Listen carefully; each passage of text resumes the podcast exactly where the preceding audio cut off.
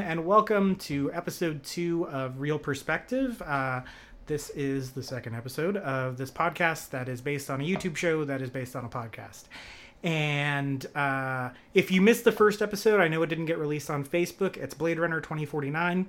This is a bi weekly podcast. Uh, I'm your co host, MJ Smith. And I'm Michael Morey. And the format is that each week we take um, a topic and talk about it on kind of a macro level and then break it down and talk about it on kind of a granular level with a film or films that relate to the main topic. So you'll get a sort of um, topical discussion and then a specific film related discussion in the second half of the episode. So last week we did, or two weeks ago, we did the films of Denis Villeneuve and then specifically Blade Runner 2049. This week is uh, just before the spooky times. It's uh, it's just before Halloween, and so we're gonna talk about horror movies and then some of our favorite horror movies. So, uh, horror is a genre that's been around. I mean, in literature for uh, centuries, literally. I mean, you know, eh, Mary Shelley and Bram Stoker and all that, and in film, basically since the inception of uh, of the medium, uh, horror has been a long-standing traditional genre. Um, you know, it's it's one that got its own section at the video store, and I think that's because this is this is a, uh, go with me on this. This illustration's a little weird. I think a lot of it has to do with the first film that screened really publicly for masses to see was sort of unintentionally a horror film, which is a train pulling into the station. And it was literally just a train pulling up to a train station, but people didn't know the medium in those early days and they thought a train was going to come through the screen and come after them and it scared people. um, not the intent, obviously.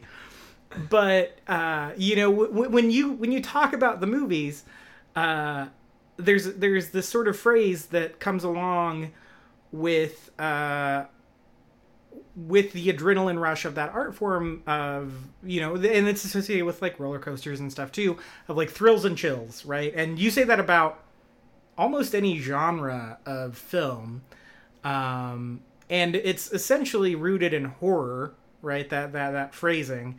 Um, so mike what do you think it is about horror as a genre that appeals to people I think it goes and appeals to something very primal in all of us, which is that I think we kind of thrive off of being in suspense and then surviving the suspense, and we have a high from it.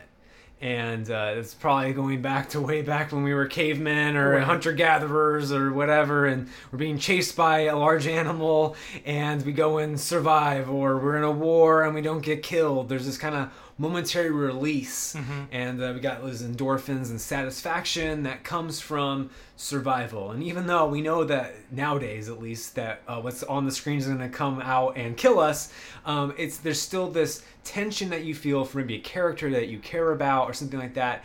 Um, if someone in peril and then them surviving it, that we can kind of place ourselves in that situation mm-hmm. and empathize uh, more intimately than perhaps any other emotion um, that uh, being afraid of something and overcoming it, I think, is a very satisfying loop to go and tell a story with, and that's the reason why people go coming back to it.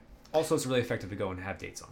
Yes, that um, yeah, it. I, I think that you hit the nail on the head. Everyone knows what it's like to be scared, right? Not necessarily of some masked killer in the woods, but ultimately, it kind of doesn't matter what the vehicle for mm-hmm. the scare is. It's the fact that you are scared. Um, it's it's like that tension followed by the adrenaline rush. Like if you go see a horror movie in a theater, um, the most common reaction is build up. I, you know, the most common scene structure is kind of build up and then sort of the music stab or the scare or whatever it is, and then ultimately, if you have like a really good audience, there's sort of a start, like a collective noise, maybe a gasp or a scream here and there, followed by laughter and chatter, right? Because it's like, oh, we survived. Right. It's still kind of like horror is a way to kind of bypass all the knowledge we have and just like get to something that's deep in the center of us. Um and the genre is it's a it's a really strange genre because it's probably the most popular genre of film, Yeah. but it also has a lot of detractors. Also, yes. So, and, and a lot of vocal detractors, you know, like you don't hear a lot of people who are like, I hate comedies. but like there are people who take a hard stance, like, oh, I don't like horror movies. Um, sometimes it's because they think they're cheeseballs. Sometimes it's because they are too afraid of them. Um, but it's it's just interesting how vocal people are about the genre because if you you know I don't like super uh, surreal artsy fartsy movies, but I don't talk about that a lot unless we're talking about that specific subject.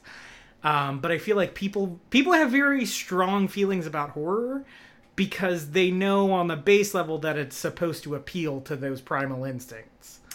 Yeah, there's a little bit of snobbery about it. Mm-hmm. I guess is the way to put it. Um, and also, I think that some people just are having a knee jerk reaction against the feeling that you get from a horror movie, which is being scared. Mm-hmm. And some people just outright they're like, "Well, I don't want to be scared." So you have people on both sides: the people who are too into their emotions and might and feel like manipulated by it, and then people who are like aloof and think that's manipulative in that sense. Right. And ultimately, yes, like, but that's then don't watch any movie, is my response to that, because watching a movie is willingly giving yourself over to some sort of emotional manipulation.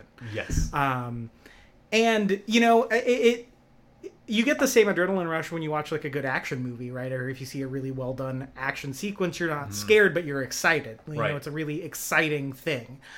Um, I think also you see these kind of major movements in horror throughout the years. You know, horror, much like sci-fi, like we talked about, often holds um, a lot of societal weight in terms of what we're scared of. Um, you know, the, the the classic Universal monster movies from the 30s, uh, like Frankenstein and Dracula and the Mummy, they all focused on these one classic stories, but two classic stories with what sympathetic monsters. Yeah. Um, and so when you when you have a, a, a you know, it, it, it- you're in a real weird place when you watch one of these movies because you're you find yourself actively rooting for essentially the villain of the piece. But then you kind of are like, are they really the villain? Did like you know, if you look at Frankenstein's monster, he didn't have a choice. Like he didn't ask to be created. Is he really the villain of this story, or is it Dr. Victor Frankenstein who is the one who forced life upon this dead being? And now this dead being has to cope with that. Are we the real monsters? Yeah, exactly. Exactly. um, Yeah. or you know uh the wolfman like he views his you know he views his his he views his his transformation as an affliction he's consistently wanting to be confined when he knows the full moon is happening. He does not want to hurt people. Um and then you transition into the horror movies of the talking period of uh, well of the the um, the 50s i guess. And you find a lot of societal fears right? You see a lot of like uh, Invasion of the Body invasion of the body snatchers you get a lot of sci-fi, Sci-fi, horror right. um, you know which is fear of aliens and the other kind of taking over communists Yes. um, co- communists and illicit substances. Those are the two big movements of the 50s, right? Yeah. You know, Reefer Madness, a horror movie based around uh, marijuana. Um, for the day the Earth stood still, right. Uh, this fear of nuclear annihilation Right. going on in that. right? Which was a very real problem. Um, and then you get uh, into the, the, the 60s and 70s and uh, in the 60s you get a lot of foreign movies starting to come over um, that's you know you get a lot of italian horror coming over and so then you have a lot of um, those fears coming over and a lot of those fears were very colonial you know um, the the uh, the horror movies of the 60s that came from italy are about finding lost tribes of cannibals. That's that's like a lot of them. Or being put into an unknown situation where a bunch of weird surreal stuff happens around you like Sus- Suspiria the Dario Argento movie. Um, and then in the 70s you get introduced to sort of the slasher genre which is takes away the sympathy and empathy for the villain right? It's they're just this murderous machine uh, even down to something like jaws right? Like Jaw- the shark is not painted as a tragic anything. He is a killing machine that must be stopped at any cost. Kind of like vietnam right? Like you, you you sort of see how the how society reacts to this. Um in the 80s you get uh oh also in the 70s you get zombies. That's the that's one of the big ones you know. Uh romero brought about uh zombies in uh what's it called? Dawn of the Dead. dawn of the dead. Well there was night of the living dead. Oh, okay, that's right. right. And that kind of that was the first one but then dawn of the dead really brought it into its own. Hills have eyes you know you get um, mutants and zombies and um, you know guys like craven and carpenter bringing these sort of grotesqueries to the forefront. And that you see reflected the sort of rampant consumerism. Um, you know, it's they're all borderline anti-capitalist stuff. You know, like Dawn of the Dead taking place in a mall. Some of it uh, civil rights uh, allegories of of you know um, the black person always dying first and not really having a fair shot uh, on, in these white casts. Um, you know, not and, and that's not every horror movie. You know, like I. I fail to see any sort of social commentary, maybe about mental illness in something like a Halloween. Um, and then in the 80s, you get these really paranoid movies like The Thing or They Live. The this idea that there's something behind the veil, right? That there's something behind the Iron Curtain, if you will. Yeah. Um, and then in the 90s, you just kind of get a bunch of goofy stuff because the 90s was super goofy. um, and now what you see is a lot of reflections on the war on terror and, you know, um, these sort of gritty, uh, but ultimately hopeful films. Um, I think that's been a lot of post 9 11 horror, has been, you know, dire circumstances that people come out the other end ultimately changed for the better for. And there's been some loss along the way. And maybe the thing is still lurking in the background, but for now they've overcome it. Yeah. Um, Also because they need to go and have sequels to. also because so- they're all franchises. now. Um, you also have the advent of torture porn, which is honestly, I think, just special effects showcases. um, you know, your uh, saws and all that. Yeah. right, right. Um, and a lot of those came from the same people. Like James Wan did their first Saw, which is is a horror movie, but it's not the you know it's not the bastion of torture porn that the films that he didn't direct in that franchise are. It's more psychological. Um, so, Mike, what do you think about these movements of horror? I mean, I, it's kind of like how sci-fi can be used to go Mm-hmm. and examine societal issues. Um, it's not really about the sci-fi. Like you've ever watched Right. Star Trek, it was never really about oh they're going to a new world where they're examining Right. unexplored concepts. It's really about examining our humanity and our culture, but doing it in a way that maybe is subtle or maybe goes and proposes how ridiculous it would be if we took this idea or this concept to its fullest extent. And I think that's a really useful concept when you go and combine that with uh, our base fears about things, which is represented in horror as well. Um, it's a good way to go and add some reflection to it. And that's why it's disappointing when some horror movies go and settle for not really being about anything, which is my problem with a lot of slasher fic- flicks, Sure. which is that there's really nothing going on there Sure. in terms of the themes besides survive and don't get killed by this guy. Right, and there there can be some good survival stories. Um, I don't know if you've seen a movie called The Descent. Uh, parts of it. Okay, it's all right. Um, I'm not as high on it as a lot of people are, but that's a really good like survival story, and not a lot, not too much more. Um, but yeah, I, I I think slasher is a genre that I have not fully come to appreciate until maybe this last year. I did. Uh, this year, I've watched more slasher movies than I ever have. Um, and I've watched. I, I've always liked the Nightmare on Elm Street movies. Um, I like Freddy as a concept. I like that idea of how helpless you are in your dreams. Like Yeah. that's a really great hook Definitely. for um, a movie monster. Um, but I had never seen any of the Friday the Thirteenth or the Halloweens or the Texas Chainsaw Massacres, and I've seen all three this year.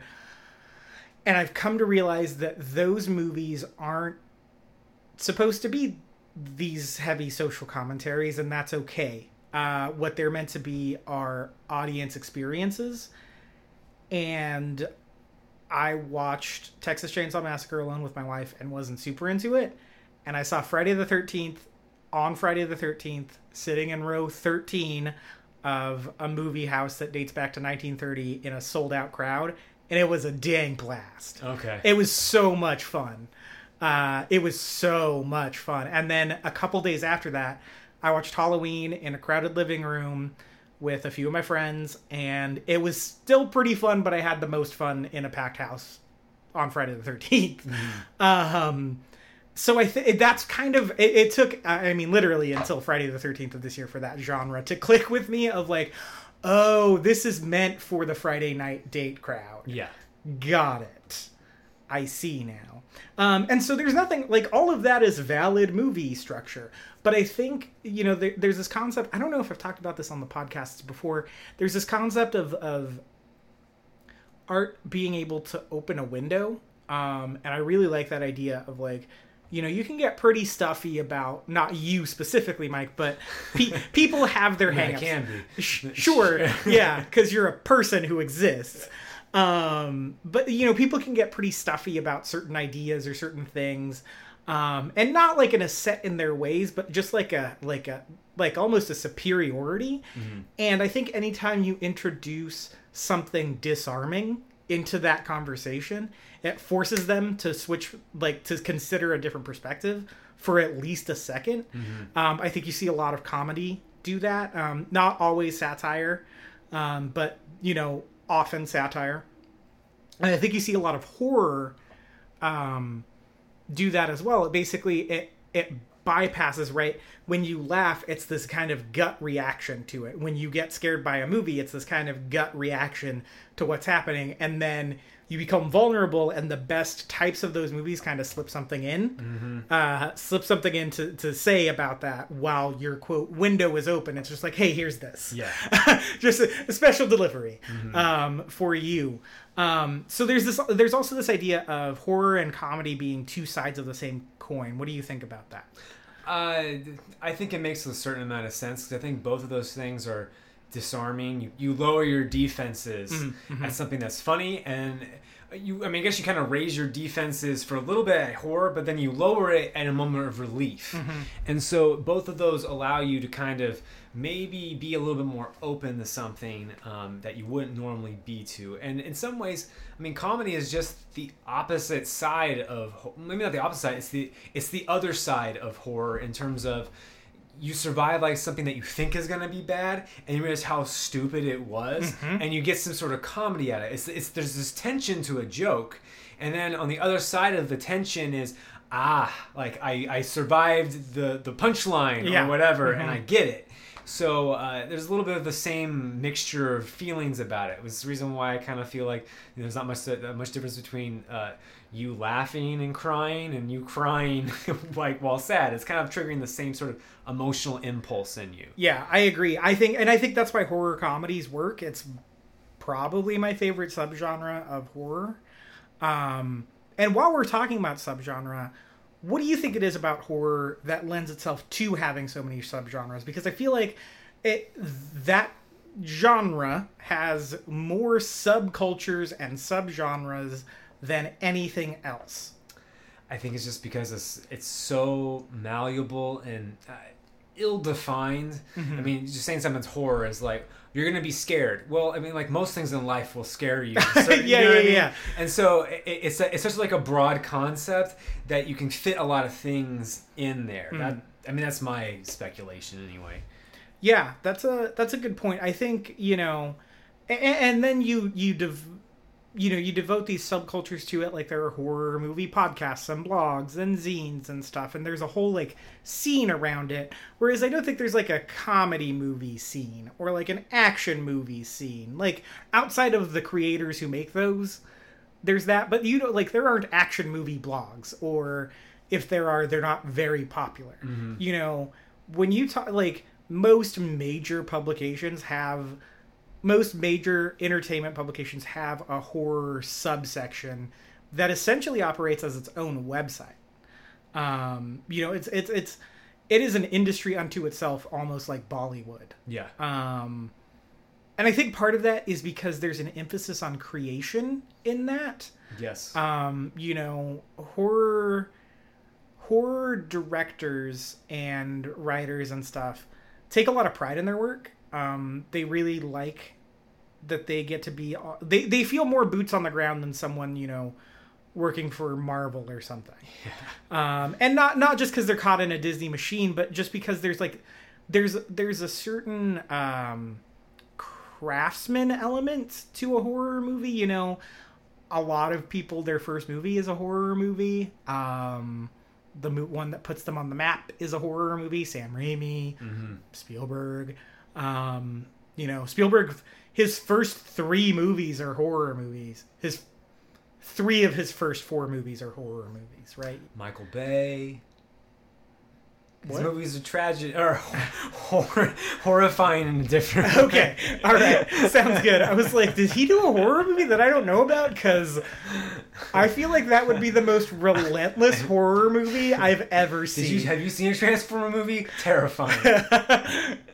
Um, uh, crap, I had someone else, like someone legitimate. Oh, uh, Shyamalan. yeah. Um, you know, uh, JJ, Uh, yeah, JJ to a certain extent. right? Well, Because he, well, he ripped off that Spielberg movie. yeah. Well, he also wrote Stuart Little. No, Shyamalan wrote Stuart Little. Uh, he wrote some kids movie. yeah. I mean, well, but it, I think JJ took inspiration from early Spielberg, which was very horror oriented. Right. So, Uh, oh, freaking uh, Matt Reeves, the guy that's doing Yeah. the Batman and did all those Planet of the Apes movies. Cloverfield was his first. right. Um, you the know guy the did The Conjuring, James Wan. oh yeah, well Saw was his first. Oh, right. Okay. Um, well, yeah, I was just saying his name. Yeah, yeah, yeah. Um, so yeah, I mean, a lot of people who are directors go and get their start there. Um, I mean, uh, you were saying part of it isn't because of the studio system, because it's not like Marvel or something like Right. that, but some of it is also Oh, yeah, because yeah. there aren't as much uh, big bucks put Mm-hmm. into producing these things, which I think goes and gives them some leeway to do things without the interference of the studio. I mean, you go and look at the budget of some of the most successful horror movies, and they're not really that expensive to make. Yeah. So they don't need to go and be uh, restrained as much by the studio notes or something Oh, like yeah. that. Um, so that's an element of it too, which is kind of weird because horror movies make like bank. Yeah, they make so much They make bank, money. but then they also don't usually have like really well-known actors at that time Mm-hmm. attached. Yeah, I mean, I mean, Jennifer Aniston's in a Leprechaun movie. Friggin' Matthew McConaughey's in a Texas Chainsaw Massacre. You know. but it's like when they were starting off. Yeah, mhm. You know, um, so it's like a good breeding ground for all this like young talent, Mm-hmm. Uh, which is interesting. Yeah. So one thing I've never actually understood is how cheap horror movies are to make, because they're really effects driven. Yeah, I, I've never understood that, and I know a lot of it's practical effects, and I know a lot of it is uh, just like food coloring and corn syrup. But like, I don't know. When we were watching Friday the Thirteenth, I was like, this movie costs like twelve dollars. I don't like. I don't understand how, and and it's pretty effective, you know, for like just like a Friday night diversion adrenaline thing, and I it, I don't know. That seems at odds with it to me because I feel like an effective action movie requires a huge budget. yeah. Um, and it's very similar in terms of the, the, the excitement it delivers to you. Uh, so yeah, I just don't, I I don't know why. It's something I've never been able to wrap my head around. I think the thing is that uh, for at least the most effective horror movies, a lot of the fantastical stuff is implied off screen Sure. or, or it's cut like right before you see possibly like the big thing and then maybe the last act you see more of whatever the you know, Yeah, effect is versus a sci- of big sci-fi action movies throughout the entire runtime. So it's a little bit more careful how they deploy that special effect. Um, but it, it is interesting how it can go and probably be one of the more profitable ventures in Hollywood Oh yeah, um, sure. because they just don't spend a lot on them. Yeah, I agree. Um, we're going to transition into um, talking specifically about some of our favorite horror movies, but I have one last thing to say, and that is horror movie audiences, stop it. um, don't stop going to these movies. Just stop doing what you're doing at these movies. uh, so horror movie audiences are like all at once the best and worst. Um, you know, I love one of the best things in a horror movie to me is people sharing this collective moment of tension, getting this like electricy feeling from the audience, having the tension release, hearing the scream, hearing the laugh, hearing the chatter of everyone talking about like, "Oh crap, did you see that?" I love like it's one of the only times I will tolerate talking in a movie theater and like be totally on board with it. However, a lot of horror movie audiences take this as a license to talk during the entire film. That's not what you're supposed to do.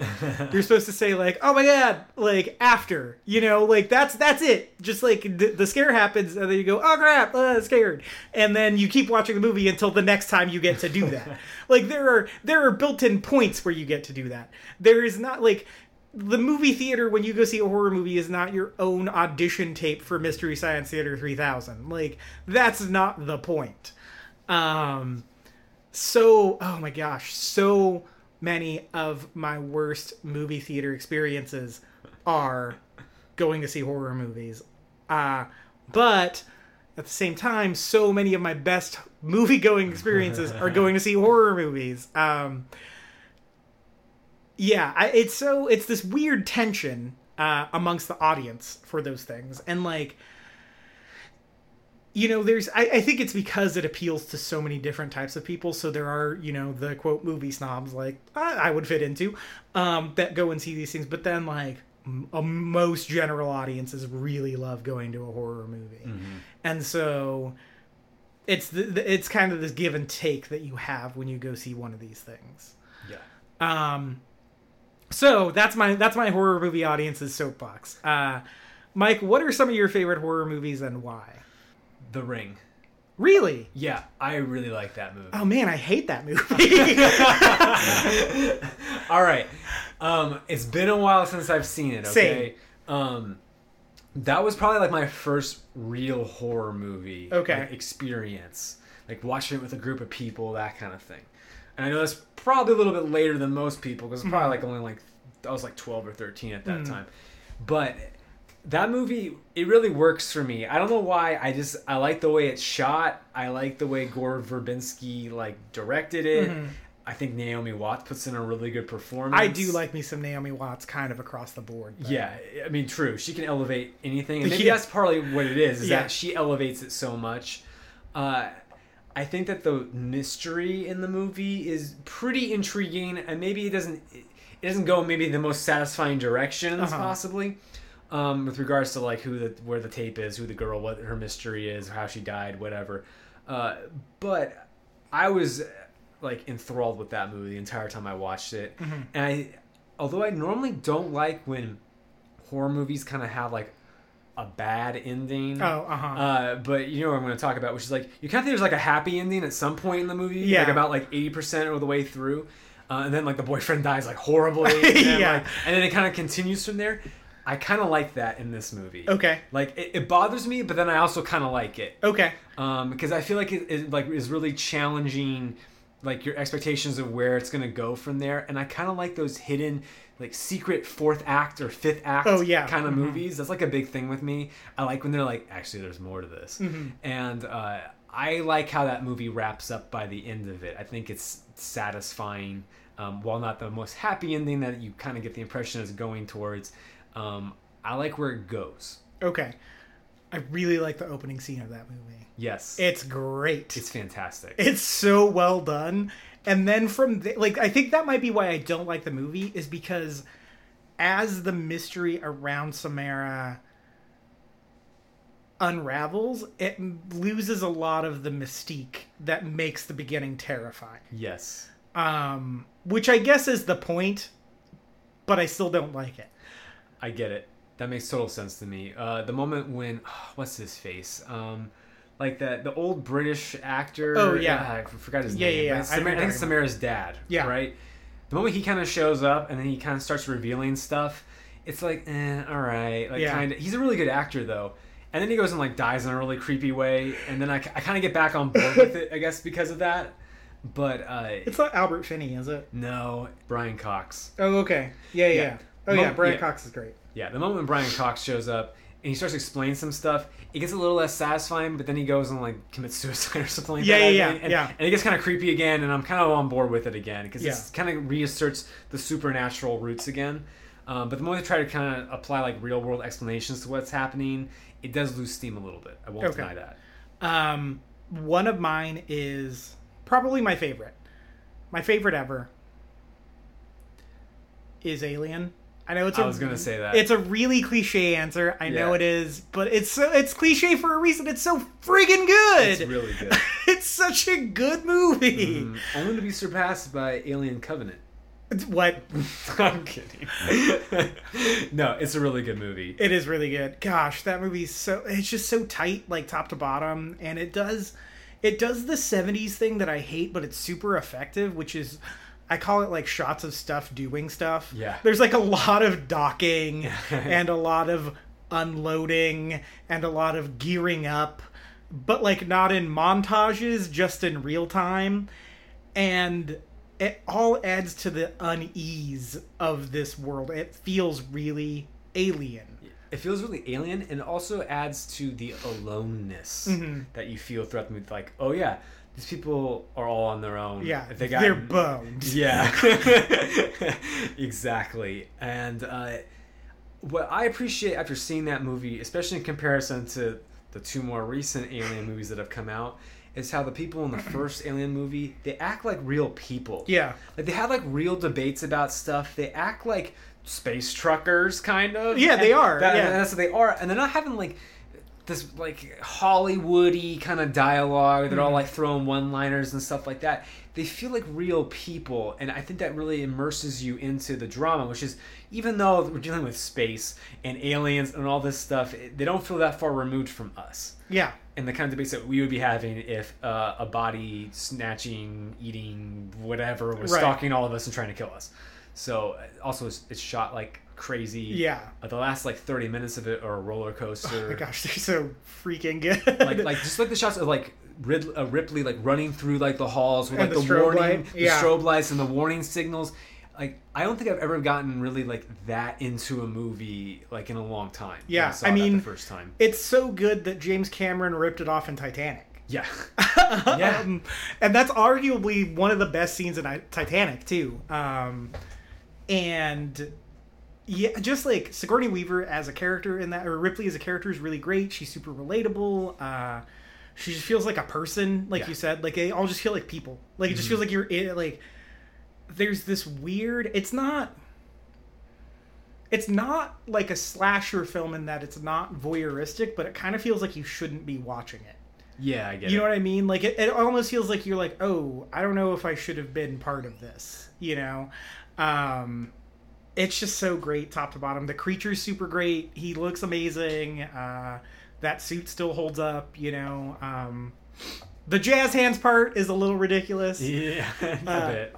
but that, I mean, if that's the only complaint I have, you know, that's not saying a lot. Like John Hurt dying is such a great scene. Yeah, like it is. one of the all-time best horror movie deaths ever.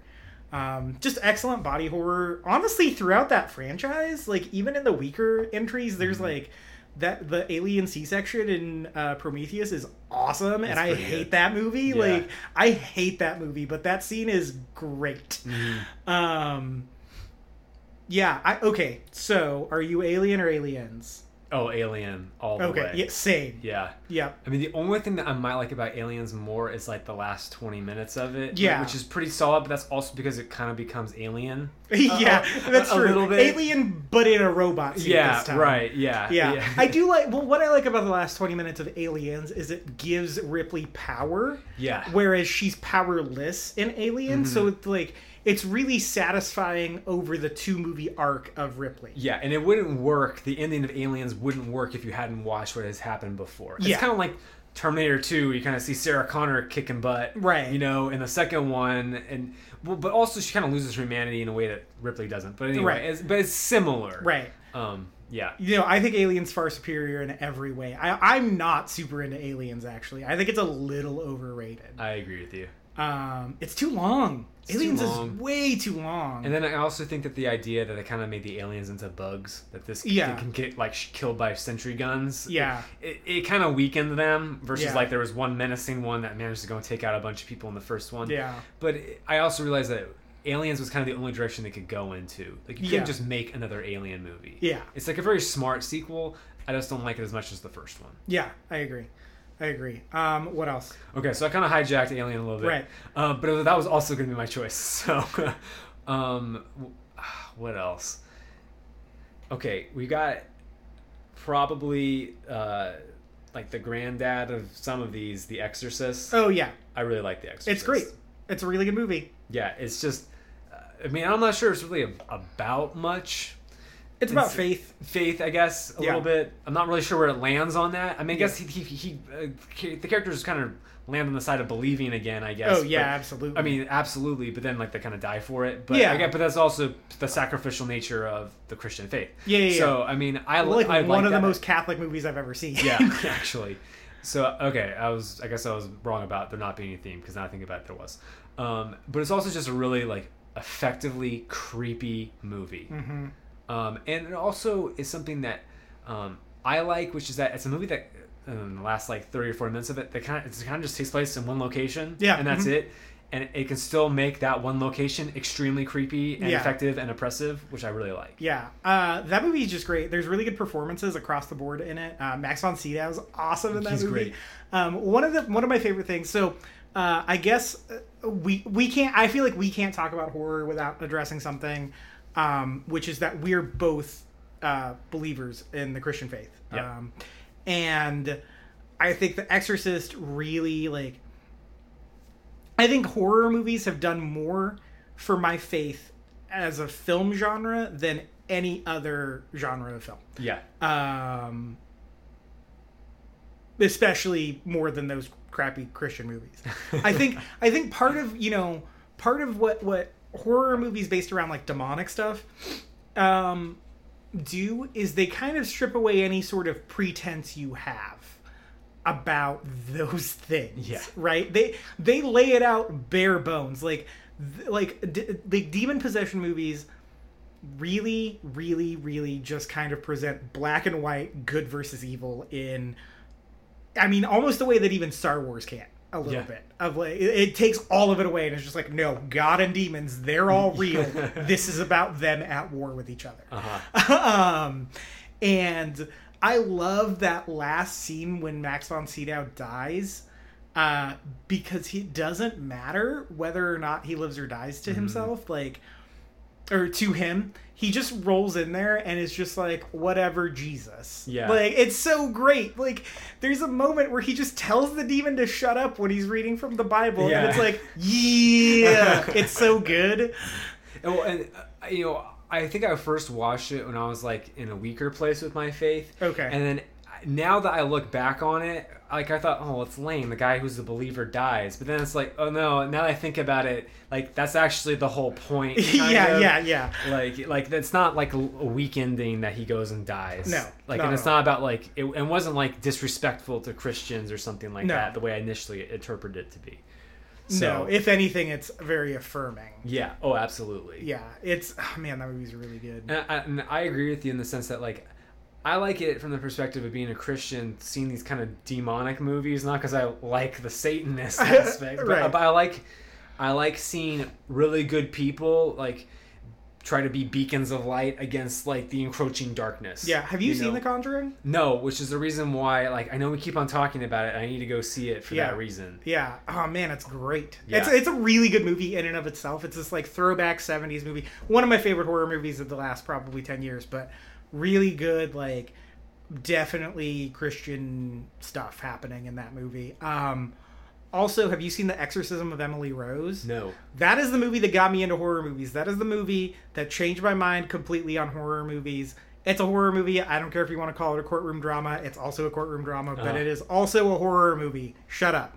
um, it is. It's the movie that really, really turned me around because my best friend came up to me after seeing that movie and said, "We got to go see this movie."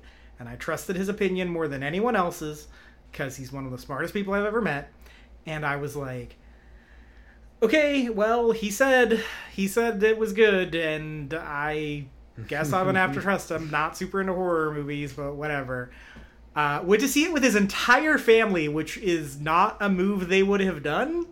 But we all went on a Sunday after church. Now that I think about it, and uh, I just remember being like, "This is a Christian movie. Like there are new no two ways about it. This is a Christian movie."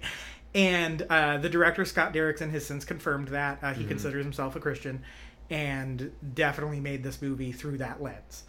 Um, Scott Derrickson, who also did Doctor Strange, um, very much considers him ingrained in that faith, and and that's why he made The Exorcism of Emily Rose. It's a great movie with a really, really strong central performance from, oh my gosh, what's her name? Dexter's sister. Uh, um, I keep I I want to say her name's Emily something, but I think that's wrong. I want to say it's. Well, now I want to say Deb something, but I'm pretty sure Deb is her character. Jennifer Carpenter. Jennifer Carpenter. Jennifer Carpenter, really, really good in that movie, and so is the guy who plays the priest, Tom Wilkinson. Tom Wilkinson, who's awesome. I love Tom Wilkinson anyway, and he's awesome in the movie. Uh, that's a great one. So those are some of my favorites on the like spiritual warfare side of stuff. Uh, Um, a demon movie that's not really like has any really affirming thing to say about faith, but I love is Drag Me to Hell. Have I made you watch Drag Me to Hell? no, not yet. Oh my gosh. One of the funniest movies I've ever seen. Also, Drag Me to Hell is the best, hands down, my favorite movie going experience of all time. um, I don't know if I've told, I think I've told this story on, on, on the before and after show, but our, sh- our, our town used to have a dollar theater. Um, so movies would play, and then right before they went to DVD, like in the last two weeks before they went to DVD, they would go to this dollar theater. And it was a dollar a ticket, and you would go see it and I, this was prior to me seeing the Evil Dead films, and I basically only knew Sam Raimi from the Spider-Mans. And uh, you know that sitcom, The Spider-Mans, uh, and uh, some friends of mine had heard Drag Me to Hell was really good, and I was like, really? Because it looks pretty whack. and they, they took me to see it, and we went to see it at the Dollar Theater, and it was packed. There were so many people there. I think it was right around Halloween. And it's not it's not a scary movie. It's it's it's it's a horror movie, but it's not particularly scary. There's like some really fun. It's a really fun movie and it's really funny. It's basically a horror comedy. Um but there are like legit moments of tension and like Sam Raimi is a good director when he wants to be, especially when he's doing horror movies. Mm-hmm. And so he like he effectively navigates that that fine line between horror and comedy really well. But every time there was sort of like a, a, a, a more tense moment than anywhere else in this movie. This lady from seemingly everywhere in the theater all at one time, I think she was sitting in the back corner, would just go, "Oh shit!" at the perfect moment. At the perfect moment, like every time it would have been appropriate to think that, she just verbalized it for the entire audience, and it was never not the best. Um, it man, it makes me laugh every time I think about it. That movie makes me laugh. Uh, but I think there's also just like some great stuff in it. It's just like a really great, fun, funny horror movie. and which is kind of Sam Raimi's calling card, right? Yeah. Uh, with the Evil Dead's, but for me, that's to me that's his horror masterpiece. Is Drag Me to Hell. I freaking love that movie. Do you have a horror comedy that you love? I uh, like Scream. Okay, Actually, all I, right. think, I think the movie's pretty clever. I think it's it's kind of fun. It plays a lot with like those slasher tropes in, in an interesting way. And Mm-hmm. Not like a lot of movies in the '90s are very self-aware or meta in the way that that movie was. Mm-hmm. And nowadays, uh, maybe some of that impact's been lost because a lot of other things are meta and Right. parody other things. But I really liked how that was playing around with like the high school slasher trope stuff. Yeah, it's a Wes Craven movie. Yeah. Um, have you ever seen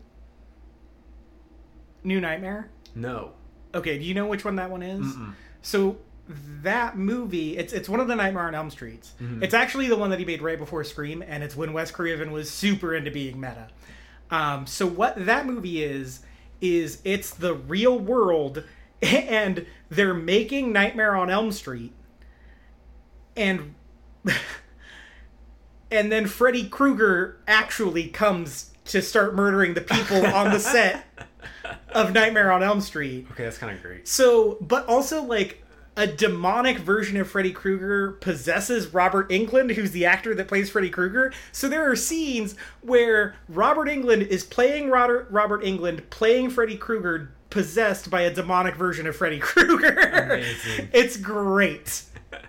It's like not as good as Scream, but I love it. I mean, that's the thing I liked about those Wes Craven movies is Mhm. uh, like you have this master of horror. I mean, I don't know master, but I mean he's Oh pretty- yeah. I mean, I mean, he's, one of the big three, right? Yeah. If you think about it, it's like Carpenter and Craven and uh, Sam Raimi. yeah, and you see him in full command of all the tropes that he's created, Uh-huh. and then using it against his own movie. Yeah. but also at the same time using it to further his own movie. Like, Yeah. it's the weirdest combination of things. Yeah, he well, he's got a great cameo in Scream too as the janitor, Mm-hmm. who's kind of the harbinger of doom, but also like really doesn't care either way what happens to these crappy high school kids. um, I'm not a super huge fan of Scream, but I I do like that movie. Um, one of one of the first movies that I saw, one of the first horror movies that I saw, um, is the Blair Witch Project. Mhm. I think that may be why I have an affinity for found footage. I know most people hate it and most people think it's gone the way of the dodo, but that movie I saw kind of at the perfect age, even though I didn't realize it at the time. Obviously, I was like 10 and I was fairly sheltered. Um, and I saw it when I was like 10 or 11 and my parents kind of kept me away from a lot of that stuff but my sister-in-law was really into it and a bunch of my cousins and i were sleeping over at my brother's house and my sister-in-law showed it to us and it flipped us out. We were all terrified of it. And it like the, talk about appealing to something primal in a child brain uh that movie stuck with me man. Like not that i'm not even that scared of going out into the woods but when the new blair witch movie came out my wife and i watched the old one and i got a little panicky during the climax of the movie even though it doesn't super duper hold up that just triggered this like weird memory in the back of my brain of being like a helpless 10 year old again uh, and it like it was really good, really effective. Um, so I think we have to end on one of the best ever, the thing. Yes. Okay, that was gonna be my last one too. Yes. Okay. Um, so the thing's a John Carpenter movie. Uh, John Carpenter's hit or miss for me. Yeah. Um, really hit or miss for me. I saw Halloween this year and I liked it okay. Um, yeah. there's some like good stuff in it. Uh, it's I think out of the slashers that I've seen, Freddy remains my favorite. I still just love him as a concept. Um, and then I, I honestly think that the first Friday the Thirteenth kind of builds on what Halloween was trying to do a lot better than what Uh-huh. Halloween was trying to do. Yeah. Um, I think there, that Halloween has a certain place in cinema history. Um, it just kind of earned it uh, by default for being the first thing to do that. Really, um, there's some goofy stuff in that movie. Yeah. There's some goofy stuff in that movie, but there's some really cool stuff in that movie too. There's a scene where uh, one of the girl's boyfriends is like looking around and he opens the kitchen door and like Mike Myers just explodes. Not Mike Myers, Michael Myers. Uh, That'd be horrifying too. it would be, but he just like explodes out of this kitchen door and like stabs this dude in the chest and pins him to the wall. And I was like, whoa, that was crazy. Just the there was something about the way that the actor moved Mm-hmm. to come out. Like I, I, I don't think I've ever seen like a slasher move that fast before, and it was just like I was like, whoa, that was intense. Like that, it wasn't like it didn't scare me, but I was like, that was badass. Like Yeah. that was awesome. Um, so there's like so- there's some really effective stuff in the movie, and I think you can't fully write the movie off for that. But there's like it's a little slow. Uh, Donald Pleasence is really out of place in that movie. It's just kind of outdated. It is kind of outdated. It, it- I think it is also a little bit a victim of people doing what it wanted to do better. Yes. Um, you know, it- and so it's one of those movies you have to take, you know, out of time a little bit. Uh, but in 1982, right? Yeah. He released The Thing, which actually has a cameo, kind of, in uh, Halloween. It's a remake of a 1950s film called The Thing That Came from Outer Space. And in Halloween, that's the movie that the kids are watching on TV. And the movie that they like they get distracted by and want to keep watching, so they're distracted by the killings. Um, so clearly a huge influence on Carpenter. Uh, I've never seen the original. Have you? Uh, no, I haven't either. Um, but he remade this movie, and it's about this uh, outpost in Antarctica doing research where an alien life form kind of invades just the outpost and starts. It's this alien parasite that takes over the bodies of different hosts, and it kind of travels its way through the crew of this outpost. And that's kind of it. Like Yeah. that's the that's the pitch for the movie of just like alien parasite murders all the people Mhm. With extreme body horror. extreme body horror. Yeah, like uh, to anybody who hasn't seen it, it's kind of grotesque body horror, and I'm not usually into that kind of thing uh, ever. But this movie, I don't want to say I like it, but it really feeds into that like fear that I have of like you losing control of yourself kind of thing. Um, and it- it's the plot. You're right, is simple, but I think it plays really well into partially some sort of Cold War stuff that's going on in the '80s, possibly, but then also this idea of like who can you trust? Mm-hmm. Because these people are trying to figure out like who among them is the thing. They're de- they develop a test midway through the movie about The blood test. The blood test, Yeah. and some people don't want to reveal who if they are that, Mm-hmm. and uh, there's some interesting group dynamics that kind of come into play. Yeah, it's like your worst nightmare of working on a group project. yeah. you know, it's like you know how like group projects are nightmares anyway. It's that, but also there's something trying to murder everyone doing a group project. Yeah, it's like if your group leader was like, "Come on, just trust me, man. Like, like I got your back, right?" And Yeah. then you're just like, "No," and then you like burn them with a flamethrower. yeah, exactly, exactly. Um, it's funny that you mentioned the the the body horror being really effective because I just think it's super cool. Mm-hmm. Um, something like uh, I don't even like this movie that much, but eh, something like a like a Black Swan is a little more effective to me because it starts with stuff that could happen to you. Like Mm-hmm. she gets like a hangnail and then she like rips off like a huge chunk of her finger skin and it's like really gross. That's the kind of stuff that when it comes to body horror wigs me out. Yeah. The stuff in the thing where it's this like alien spider head thing, Yeah. that's never gonna happen to anyone ever. and so I'm able to I'm able to kind of like bypass the body horror of it and just be like, those effects are really cool. to me, it's like I don't want to say it's uncanny valley because obviously, I mean, there's nothing that's close to human, Right. but it's like it's this perversion of humanity Okay. when the thing reveals itself, and that really unsettles me. Sure. Like I think that that's what the horror comes from is like seeing that this monster is like appropriating us, Mm-hmm. but then like it's like just mutated and gross in some way. Mm-hmm. I'm like I'm overselling probably how gross it is in some ways, but right. like, I mean, those effects still hold. they up, still man. hold up and i think that it works really well in the movie's favor in terms of you hate this thing and you Mm-hmm. want it to die eh, but like at the same time you understand why it's so effective at controlling people Mm-hmm. and manipulating them Also, one of the bleakest movies I've ever seen. yes Like, talk about it ending on a bad ending. Like, Yeah. it's like spoilers for the 37 year old movie or whatever. it like uh 35, 35 year old movie, it, it just ends on this downbeat of like, gonna get us eventually. Let's have some whiskey. Yeah. Credits. On the other hand, I think that maybe you can look at it as a, kind of a hopeful, not hopeful, but it's a good ending in the sense that like the two people who are left by the end of it, I, one of them could possibly be the, be the thing, um, maybe not. Uh, But they kind of just choose to sacrifice themselves for the greater good of humanity. Because if that thing gets out into the world, it will go and take over all of humanity, and they choose to kind of die with it, which I think is like a really hopeful ending. That's too. true, and that's why it was never franchised the way you know some of Carpenter's other stuff was. Yeah. Um, and it's just I don't know. There, it, that movie just stands. I mean, it's just solid. Like it's just built really well. Mhm. It's got a good ensemble cast. Mhm. Kurt Russell's sweet in it. Yeah. Uh, um, it's the effects still Wilford hold up. Brimley. Mm-hmm. Yeah, Wilford Brimley. He of diabetes fame. yeah. Yep. Uh, oh, what's his name? David, uh, the guy that's alive with him at the end of the movie. He was also. oh yeah. Uh, crap. The guy who does like the voices for like everything. yeah, much. yeah. He's also in season six of Community. Uh, he's Elroy.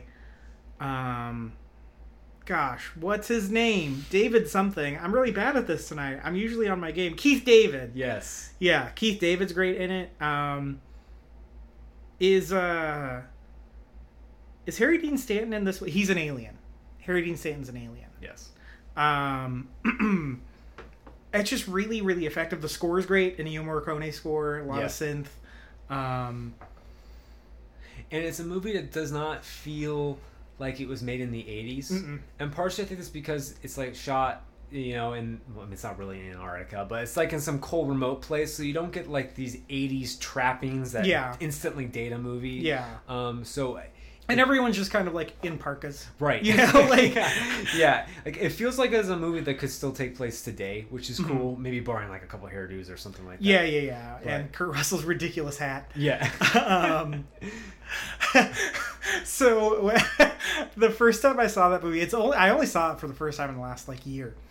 I tweeted that I wanted to cosplay as Kurt Russell's hat in that movie, and then a Twitter account called Kurt Russell's hat liked the tweet, and I was like, "I'm, come on, come on, man." um, but you know, the heart of that movie, going in back into like the the school project stuff, is uh, like something that we all have a problem with, which is like who can you trust? Um, trying to go and distinguish the good from the bad, and like group dynamics, and that to me is infinitely more interesting than just like you know it's it being a slasher film. Yeah, and well, and it also is sort of a case against too many too many chiefs. You know, Yeah. like there there's it, everyone wants to be in charge because no one can trust anyone else, Mhm. and that's ultimately what tears people apart. It tears Right. the group apart is no one's willing to admit that they're maybe not cut out for leadership.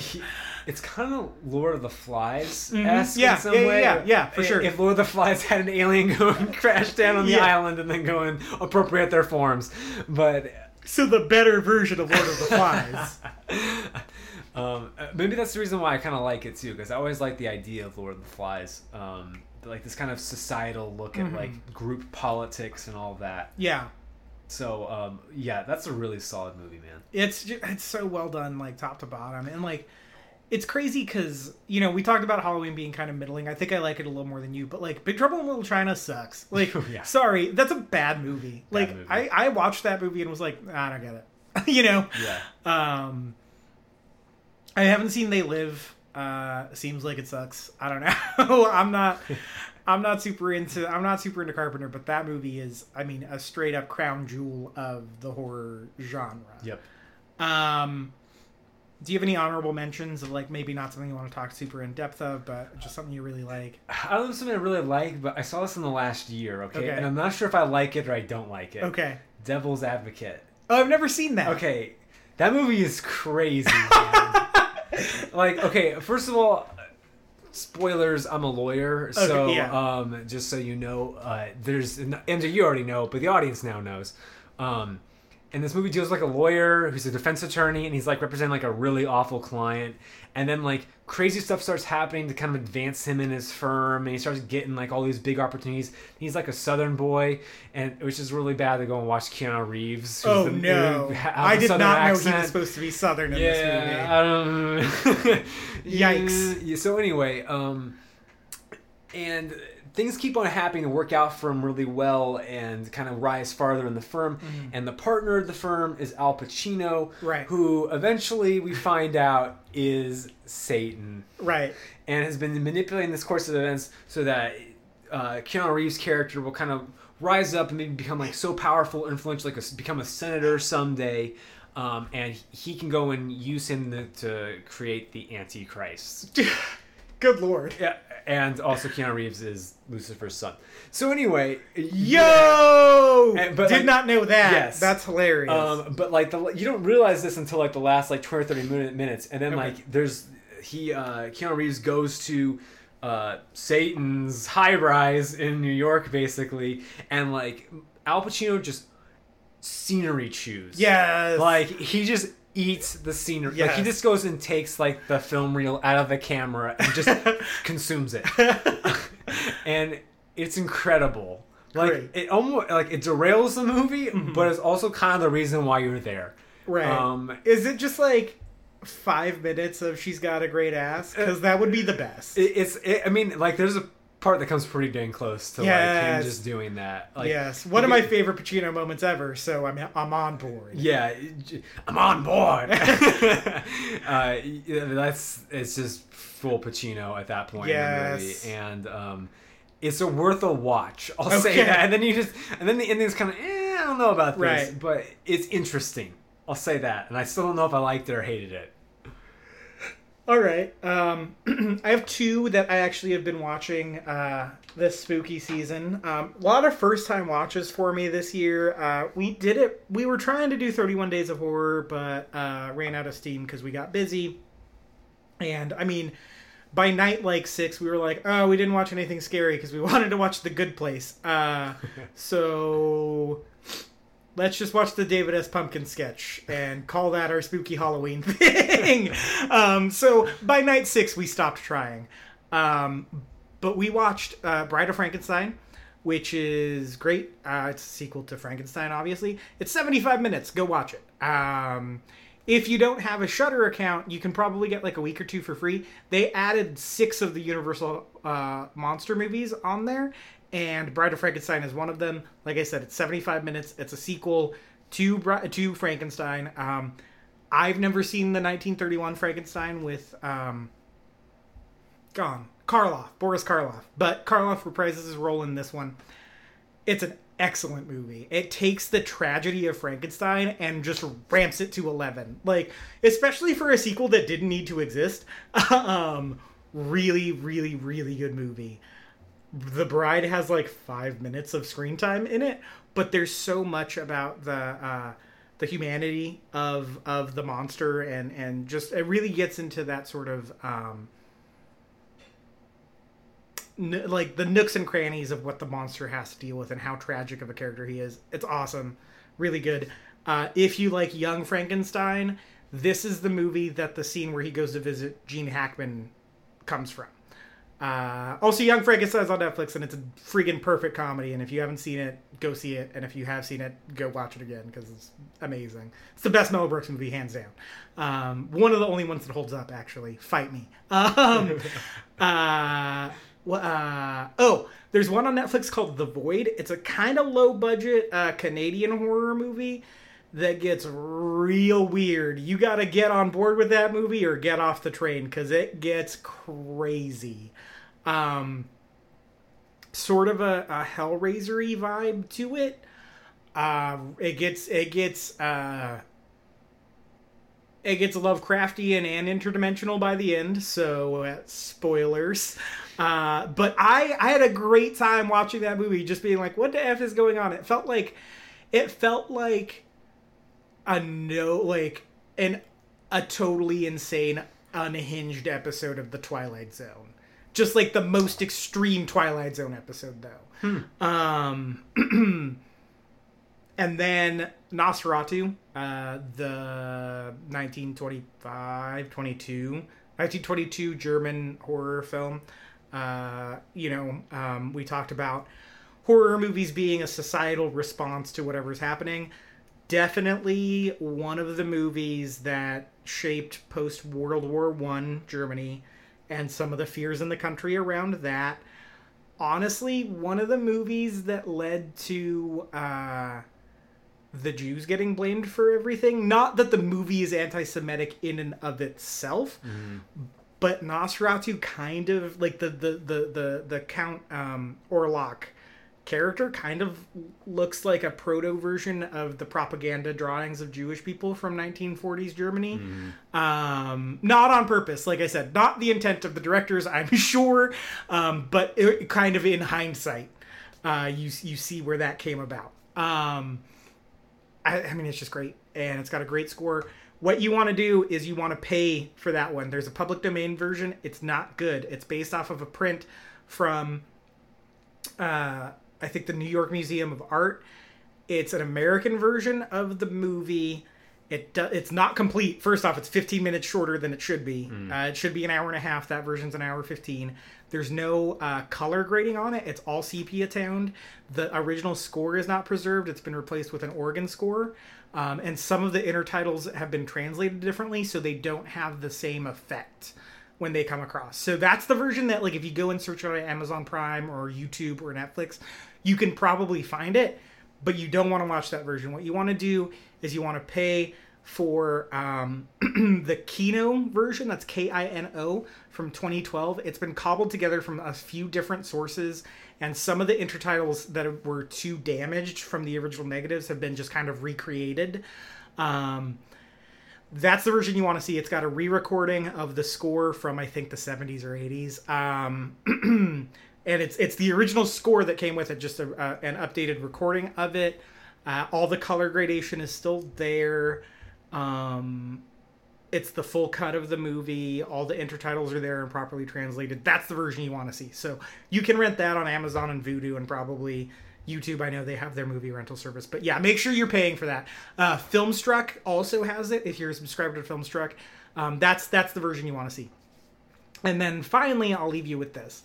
I was able to see The Phantom of the Opera from 1925 on the big screen uh, in that same 1930s movie house where I saw Friday the 13th, accompanied by a live organ projected from a hand cranked projector. And uh, it's, it's a restored projector from 1909 that was not restored with an automatic hand cranker on it. A dude stood there for two hours and cranked that movie.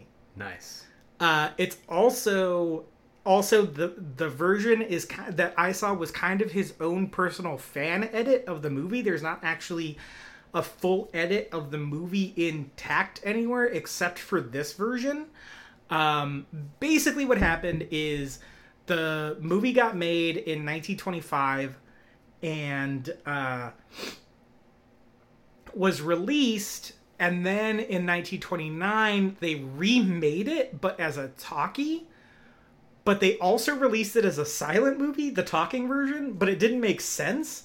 So then there ended up being like a recut of both of them together that was silent um, because some of the musical numbers didn't make any sense obviously. Um, and then in 1943 and then that was all lost in a fire. And then in 1943 some versions um, surfaced that were uh, uh, 16 millimeter show at home versions.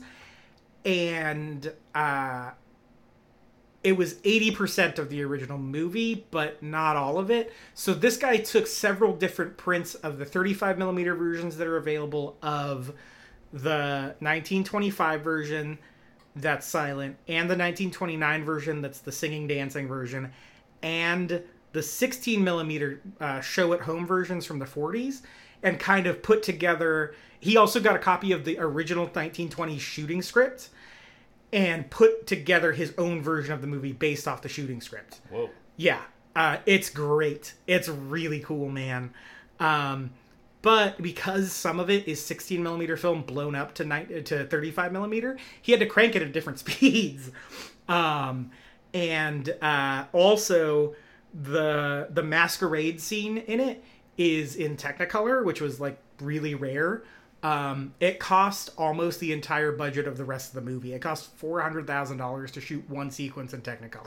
yeah, uh, in nineteen twenty five dollars. Dang. Um, yeah, and that to get the colors right, they had to shoot at 15 frames per second. So you had to slow down to crank to 15 frames per second when that happened. It was crazy. It's one of the craziest things I've ever seen. Like that a person could do that, um, and it there were no jumps in it outside of like the film itself. There was no like the film didn't slow down too much or speed up too much or anything. It just it played as smooth as your eye can process it. It was crazy Cool. yeah it was a really really really cool experience and uh, if you haven't seen a silent movie in a movie theater with live accompaniment go do it it's the way to see them it's the way they were meant to be seen uh, it's really fun. Don't be a d-bag about it. Um, a lot of people were laughing in my screening because of how melodramatic it was and how over the top it was and it was like come like yeah of course man. 50% of what you experience in a movie is missing. The sound. Yeah. you gotta convey it some other way. Don't be an a-hole about it. Come on. And just like people laughing at really inappropriate times and like constant commentary from the people behind us about the movie because I'm pretty sure they thought they were seeing the Gerard Butler version. I can see that. um, but yeah, it was a really neat experience and really fun to do uh, during this, you know, spooky season. Um, we'll be back in two weeks to probably talk about Thor Ragnarok. I'm pretty sure that's the next big thing that's gonna be happening, right? Yep. Um, the yeah. next Marvel thing, whatever. Yeah, uh, the next space jokes. Um, give everyone one horror movie to watch uh, in this season. The Devil's Advocate. No. Um. uh. Jaws, if you haven't seen it. Okay, all right, good one. Um, I'm gonna go Drag Me to Hell. I think that movie's a blast. Get some friends together on like a Saturday night on the only Saturday night you have available between now and Halloween, um, and watch that movie. It's a blast with a group of people. It's ridiculous. It's hilarious. It's so much fun. I love that movie. Um, yeah, uh, we'll see you next time to talk about Thor uh, Rag- Ragnarok. That's the name of it.